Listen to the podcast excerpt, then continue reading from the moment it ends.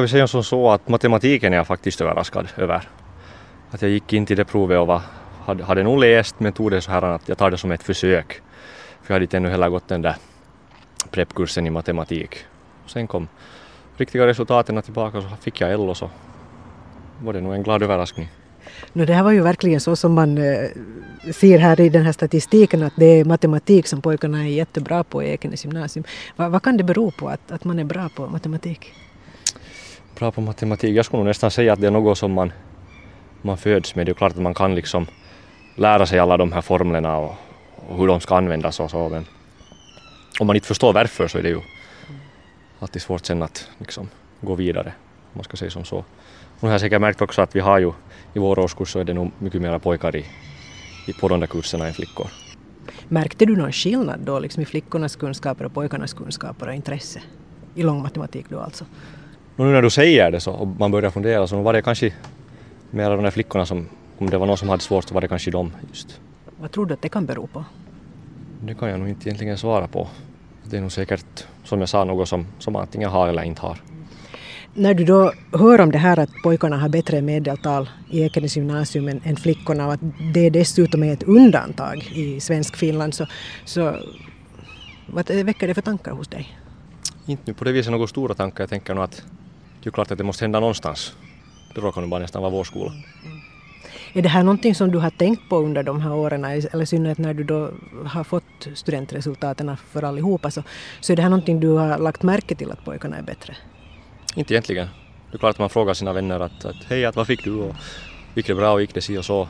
Men att inte har jag nog dragit några paralleller med könet åtminstone inte. Ingen från skolan, jag tänker från lärarsidan, har heller sagt att pojkarna var bättre i år? Inte vad jag hört faktiskt, nej. Är det här någonting som man överhuvudtaget behöver poängtera? Inte vet jag om det på det viset att man måste poängtera det är ju klart att det är intressant att se att, att ha, har könen någon skillnad. Men har det någon skillnad sen i långa loppet så kan man inte säga.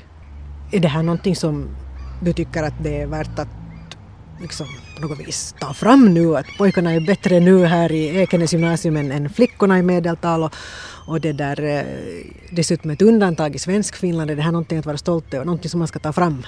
Du småler lite. No, det är ju klart man, om man får fina resultat och känner sig sådär unik så det är klart att man ska försöka få fram det. Man ska ju inte sen säga liksom att, att man säger då att kanske vi var lite bättre istället för att säga att flickorna var sämre. N när du har då liksom studerat, så hur, hur, har du gjort? Är det liksom, har du alltid varit väldigt noggrann med läxor och prov och allt och sånt här eller satsar du allting så här nu när studenten kom? Hur, hur, är, dina, hur är ditt sätt att studera för att, för att mm. få ett bra resultat? För det första ska jag säga att jag tog gymnasiet på fyra år och på första året så skulle jag säga att jag läste och läste och läste och läste och nästan körde slut mig. Och sen, sen kom det sådär på andra året, då var det nästan helt motsatt. Att jag hade nästan ingen ork, ingen ork och sådär. Franska var då det här undantaget att under första året så sjönk vitsorden hela tiden för varje kurs. Sen studerade jag franska hela sommaren och sen sköt de upp igen till nio, nio och tio. Men det där, sen när det kom dags för de här studentexamen så jag skrev i tre etapper och började med engelska.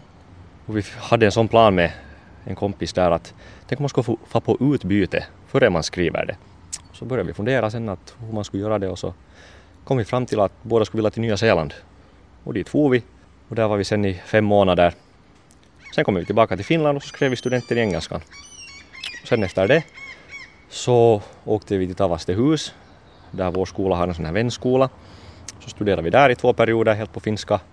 Och sen flyttade vi tillbaka till, till Eknäs och sen skrev vi studenten i finska.